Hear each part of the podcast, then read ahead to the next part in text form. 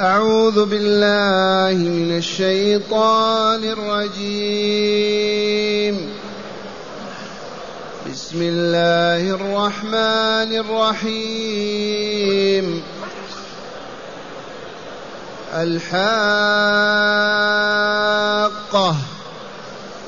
ما الحاقة؟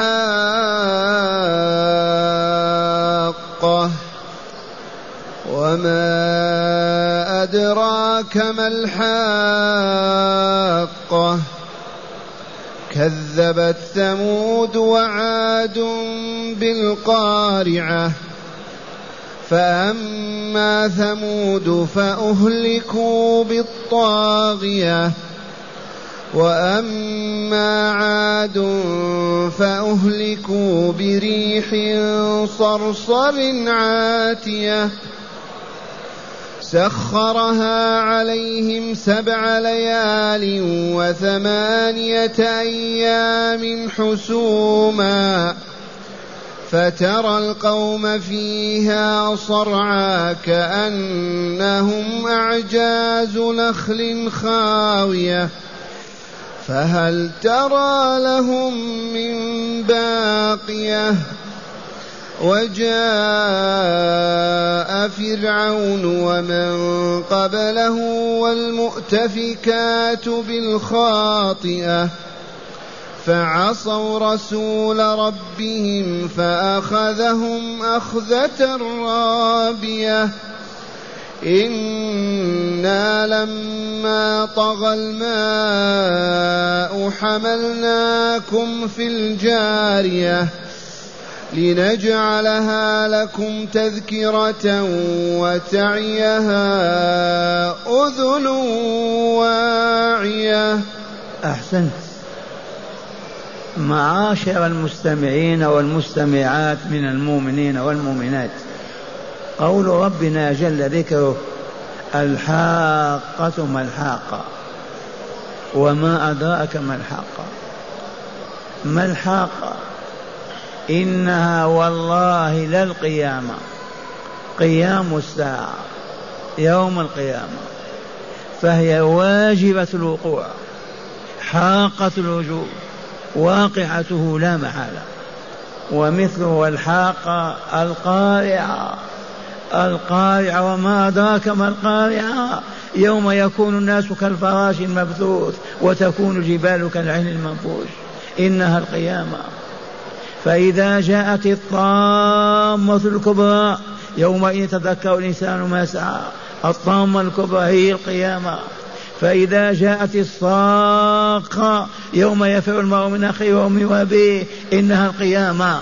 فهذه الآية تقرر وتؤكد وتبين أن اعتقادك بأن القيامة حق هو الذي يساعدك على الاستقامة في هذه الحياة. والذي يكذب بيوم القيامة وما يجري فيه وما يتم من جزاء هذا عبد كالحيوان بل هو شر البرية.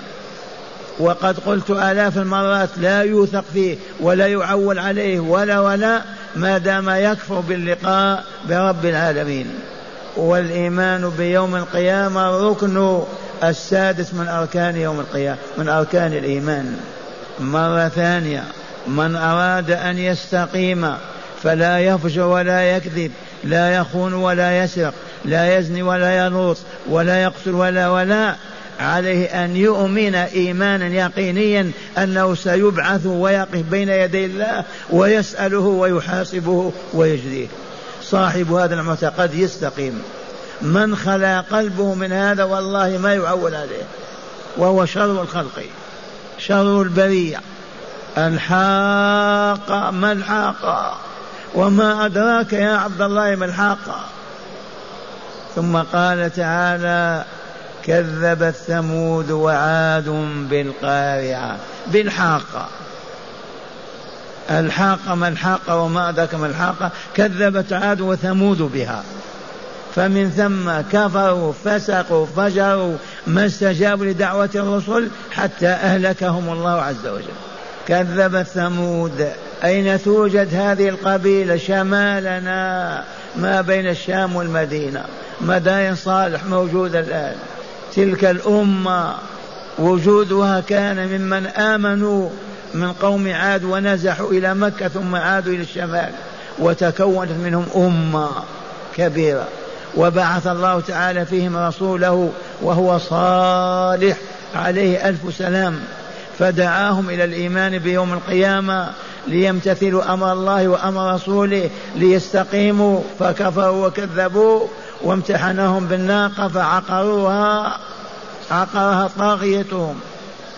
كذبت ثمود وعاد وعاد هذه ما في شمال المملكة ما بين عمان وحضرموت اليمن ديار رمال كانت حدائق وبساتين وعمارات فدمرها الله تدميرا كاملا بسبب كفرهم وتكذيبهم وبين تعالى كيف أهلكهم. قال فأما ثمود فأهلكوا بالطاغية. صيحة اختلعت قلوبهم وخرجت. ثلاثة أيام وهم جاثمون على الركب. من الأربع إلى السبت فما بقي فيهم أحد. صيحة طاغية فأخذتهم الصاعقة فأما ثمود فأهلكوا بالطاغية وأما عاد فأهلكوا بريح صرصر عاتية. ريح صرصر ذات صوت عجب. خرج عن طاقة الملائكة الذين يقودونها طغت عليهم. سخرها عليهم سبع ليال وثمانية أيام. ابتدأت بالأربعة وانتهت بالأربعة. سبع ليال وثمانية أيام. سبع ليال وثمانية أيام حسوما قاطعة حاسمة. ما بقي منهم أحد. إلا من آمن مع رسول اليهود وزحفوا إلى مكة وبعد ذلك اتجهوا الشمال وتكونت منهم أمة ثمود. لماذا أهلكهم الله لأنهم كفروا بالقيامة كذبوا بالبعث والجزاء ومن ثم كذبوا رسل الله ومن ثم كفروا وفسقوا وفجروا. وهذا شأن كل من يكذب رسل الله ولم يؤمن بهم شأن من يكذب بالبعث والجزاء يفجر ويفسق ويفسد حتى يكون شر الخلق. هكذا يقول تعالى وأما عاد فأهلكوا بريح صرصر عاتية سخر طاغية سخر عليهم سبع ليال وثمانية أيام حسوما. قاطعة حسمتهم فترى القوم فيها صرعى كأنهم أعجاز نخل خاوية لأنهم كانوا طوال الأجسام. منهم من طوله ستون ذراعا ستون ذراعا. وانظر النخل إذا هدي قطعت ممتدة. كذلك هم كأعجاز نخل خاوية هكذا يقول تعالى فترى القوم فيها صرعى على الأرض كأنهم أعجاز نخل. أجسام النخل الميتة المقطوعة في الأرض خاوية فارغة ما فيها روح ولا فيها شيء. ثم قال تعالى فهل ترى لهم من باقية؟ من يقول نعم. والله ولا أحد. دمروا عن آخرهم. أمة كاملة. بنساء ورجالها. وقد علمنا أن العرب ما زالوا إلا أن يعرفون العجوز قررت العجوز. عجوز دخلت في غار جبل هاربة فجاءت الريح يوم الثامن وتلف لفت لفت حتى أخرجتها وصعقت على الجبل. ما نجا منهم أحد. لماذا؟ لأنهم كفروا بالله ولقائه. لأنهم كذبوا رسل الله وما آمنوا بهم. فكان هذا حالهم.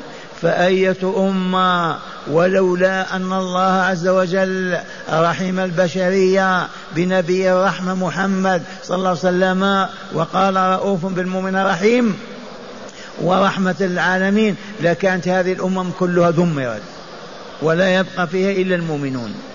لكن رسالة الرسول العامة هي تنال الأبيض والأسود والعرب والعجم فمن استجاب كمل وسعد ومن أعرض عنه انتكس وهبط وهو في جهنم. أما في الدنيا ما ينزل بهم البلاء الذي يستأصلهم كما استأصل عاد وثمود وغيرهم.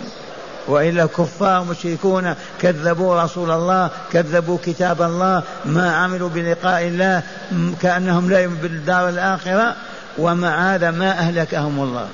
وهذا لقول الله تعالى لقد جاءكم رسول من أنفسكم عزيز عليه ما عنتم حريص عليكم بالمؤمنين رؤوف رحيم. وما أرسلناك إلا رحمة للعالمين. وما يشاهد في العالم من الفسق والفجور والظلم والخبث والكفر والنتن والعفن. هذا سببه ماذا؟ الكفر. لو آمنوا بالله ولقائه لو آمنوا بمحمد ورسالته والله ما كانت هذه الحال ولا كانوا على هذه الحال. وهم المسلمون لما هبطوا من علياء السماء ونزلوا إلى الأرض وأعرضوا عن كتاب الله وهدي رسول صلى الله عليه وسلم أصابهم الذل والعار والصغار وهم في متن وهم في محن والمؤمنون ربانيون أعداد يعدون على رؤوس الأصابع. ولولا تلك الرحمة التي قلت لكم لنزل بهم العذاب. فهل ترى لهم من باقي؟ لا والله يا رب. ما هناك باقية. ثم قال تعالى وعا وجاء فرعون ومن قبله والمؤتفكات بالخاطئة. وجاء فرعون الطاغية القبط المصري.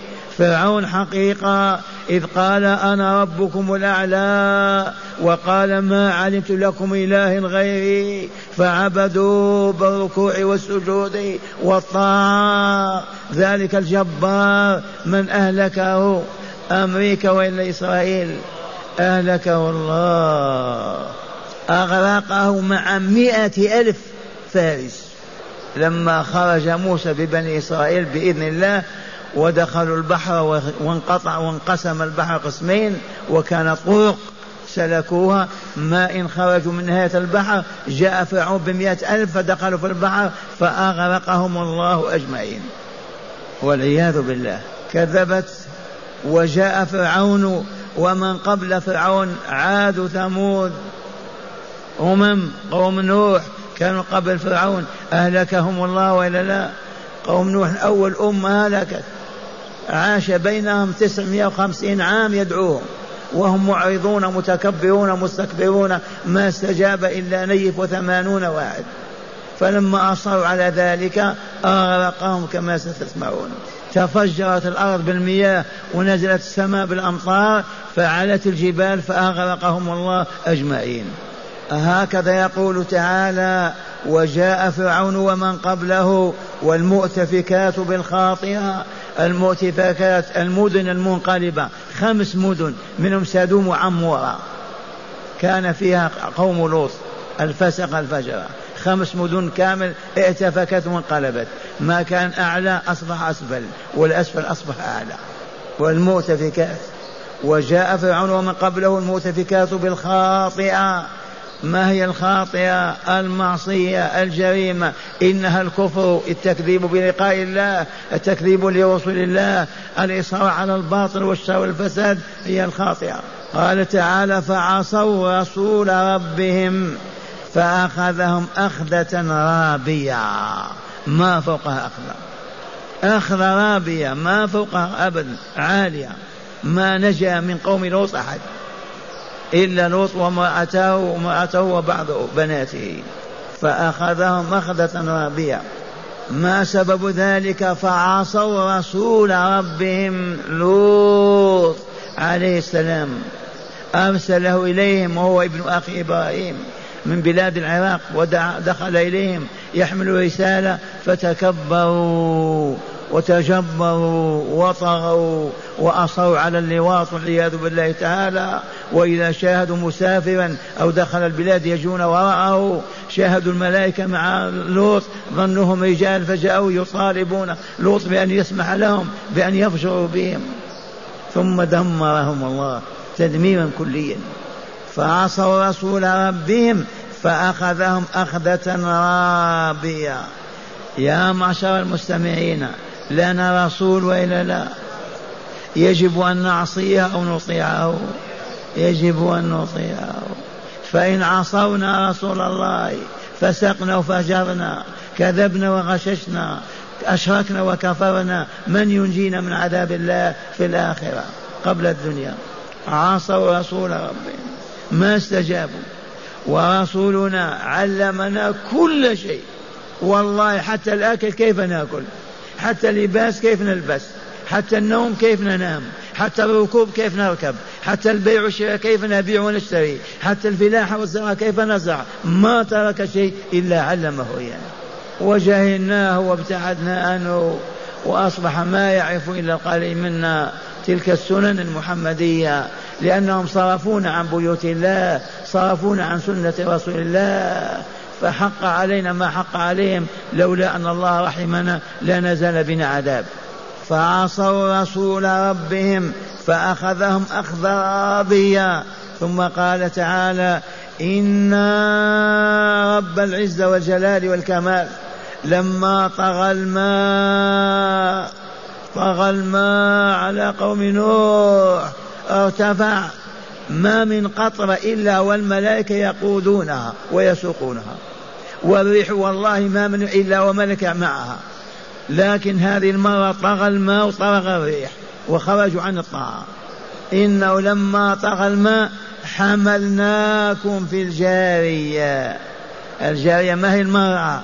السفينة. تسمى الجارية لأنها تجري على سطح الماء. هذه الجرينة من علم الله نوحا صنع الله؟ فصنعها بيديه الشريفتين. سارج السفينة وركبها والمؤمنون وكانوا نيفا وثمانين امرأة ورجلا. وما عدا ذلك من البشرية كلها نسف ومات. فلهذا نحن أولاد نوح. إنا لما طغى الماء حملناكم يا بني آدم في الجارية لنجعلها لكم تذكرة وتعيها أذن واعية. أين الآذان الواعية تلك الآذان التي تسمع قول الله وقول رسوله وتعيه وتفهمه وتعمل بما فيه. أما تلك الآذان التي لا تسمع وإن سمعت لا تعي ولا تحفظ ولا تعمل فليست أبدا تجد الذكر في هذا ولا عظة ولا موعظة. لنجعلها لكم تذكرة وتعيها أذن واعية. فيا عباد الله يجب أن تكون آذاننا واعية نسمع ونستمع بقصد ونعمل بما نسمع ونطبق ما نعلم ونعرف. حتى ننجو. إن نجينا من عذاب الدنيا ننجو من عذاب الآخرة. وصلى الله على نبينا محمد وآله وسلم. مع هداية الآيات. بسم الله والحمد لله. والصلاة والسلام على خير خلق الله سيدنا ونبينا محمد وعلى آله وصحبه. من هداية هذه الآيات أولا تقرير عقيدة البعث والجزاء. من هداية هذه الآيات إذ كل آية والله معها هداية. سبحان الله. كل آية تشهد أن محمد رسول الله. وإلا كيف نزلت؟ كل آية تشهد أن الله موجود. كيف أنزلها؟ كل آية فيها هداية. لكن هداية هذه الآيات التي تدارسناها من هدايتها تقرير مبدأ البعث الآخر والحياة الثانية. والله لا بد من أن نحيا حياة أخرى ونحاسب فيها على أعمالنا ونجزى بها إما النعيم المقيم فوق السماء السابعة وإما العذاب الأليم تحت أسفل الأراضين. ثانيا بيان أن كل من عاد وثمود كانوا يكذبون بالبعث وبيان ما أهلكهم الله به. من هداية الآيات بيان أن كل من عاد وثمود كانوا يكذبون بالبعث. كما كذبت قريش كما كذب المشركون في مكة يسخرون من كلمة القيامة والساعة والبعث والجزاء. كما الآن ملايين الشيوعيين مكذبون ملايين لا يؤمن بالدار الآخرة. والذين يؤمنون كاليهود والنصارى لا علم لهم ولا معرفة وهم بعيدون عن منهج الحق فهم كافرون كاذبون. قال الشيخ في النهر روى أحمد أن عمر رضي الله عنه قال خرجت يوما بمكة أتعرض لرسول الله صلى الله عليه وسلم قبل أن أسلم فوجدته فوجدته قد سبقني إلى المسجد الحرام فوقفت خلفه فاستفتح سورة الحاقة فجعلت أعجب من تأليف القرآن فقلت هذا والله شاعر أي في خاطري فقرأ وما هو بقول شاعر قليلا ما تؤمنون قلت في خاطري كاهن فقرأ ولا بقول كاهن قليلا ما تذكرون تنزيل من رب العالمين إلى آخر السورة فوقع في قلبي كل موقع. هذا عمر رضي الله عنه يقص قصته قبل إسلامه. سمع الرسول يقرأ الحاقة ما الحاقة؟ قال هذا شاعر. سمع الرسول يقرأ قال هذا كاهن. في الثالثة لما سمع عرف أنه رسول الله فآمن ودخل في الإسلام.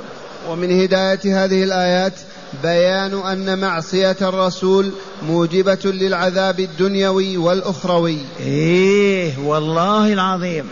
من هداية هذه الآيات أن معصية الرسول صلى الله عليه وسلم موجبة للعذاب في الدنيا والآخرة. فلهذا نحذر طال طالت الأيام أو قصرت من من معصية الرسول صلى الله عليه وسلم. في كل ما عرفنا عنه. قال الشيخ في النهر روي عن ابن عباس وسفيان بن عيينة كل ما ورد في القرآن بلفظ وما أدراك بصيغة الماضي فقد أدراه أي أعلمه به. وكل ما ورد بصيغة المضارع وما يدريك فقد طوي عنه ولم يعلمه ولم يعلمه به. ذي لطيفة علمية وما أدراك في القرآن وما يدريك. إذا جاء وما أدراك معناه أن الله علمه بذلك. وإذا قال وما يدريك لعل الساعة تكون قريبا ما علمه. لطيفة علمية. وما أدراك في القرآن معناه أن الله علم رسوله وأدراه به. وإن قال وما يدريك معناه ما علمه بعد ذلك. هذه اللطيفة. وآخر هذه الهدايات التذكير بحادثة الطوفان وما فيها من عظة وعبرة. من هداية هذه الآيات التذكير بحادثة الطوفان الذي أغرق البشرية كلها. إلا نيفا وثمانين رجل ومرأة تلك الحادثة العظيمة. ما سببها؟ والله إنه الكفر والله إنه الشرك والله إنه الظلم والله إنه الإجرام. هو سبب إهلاكهم.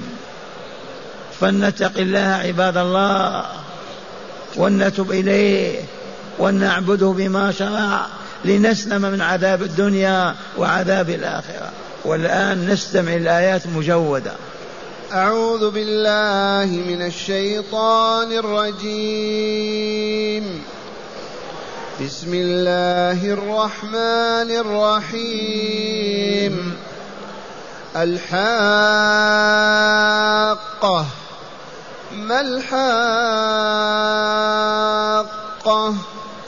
وما أدراك ما الحاقة؟ كذبت ثمود وعاد بالقارعة. فأما ثمود فأهلكوا بالطاغية. وأما عاد فأهلكوا بريح صرصر عاتية. سخرها عليهم سبع ليال وثمانية أيام حسوما فترى القوم فيها صرعى كأنهم أعجاز نخل خاوية فهل ترى لهم من باقية وجاء فرعون ومن قبله والمؤتفكات بالخاطئة فعصوا رسول ربهم فأخذهم أخذة رابية.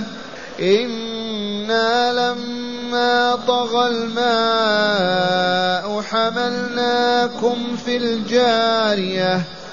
لنجعلها لكم تذكرة وتعيها أذن واعية. أحسنت.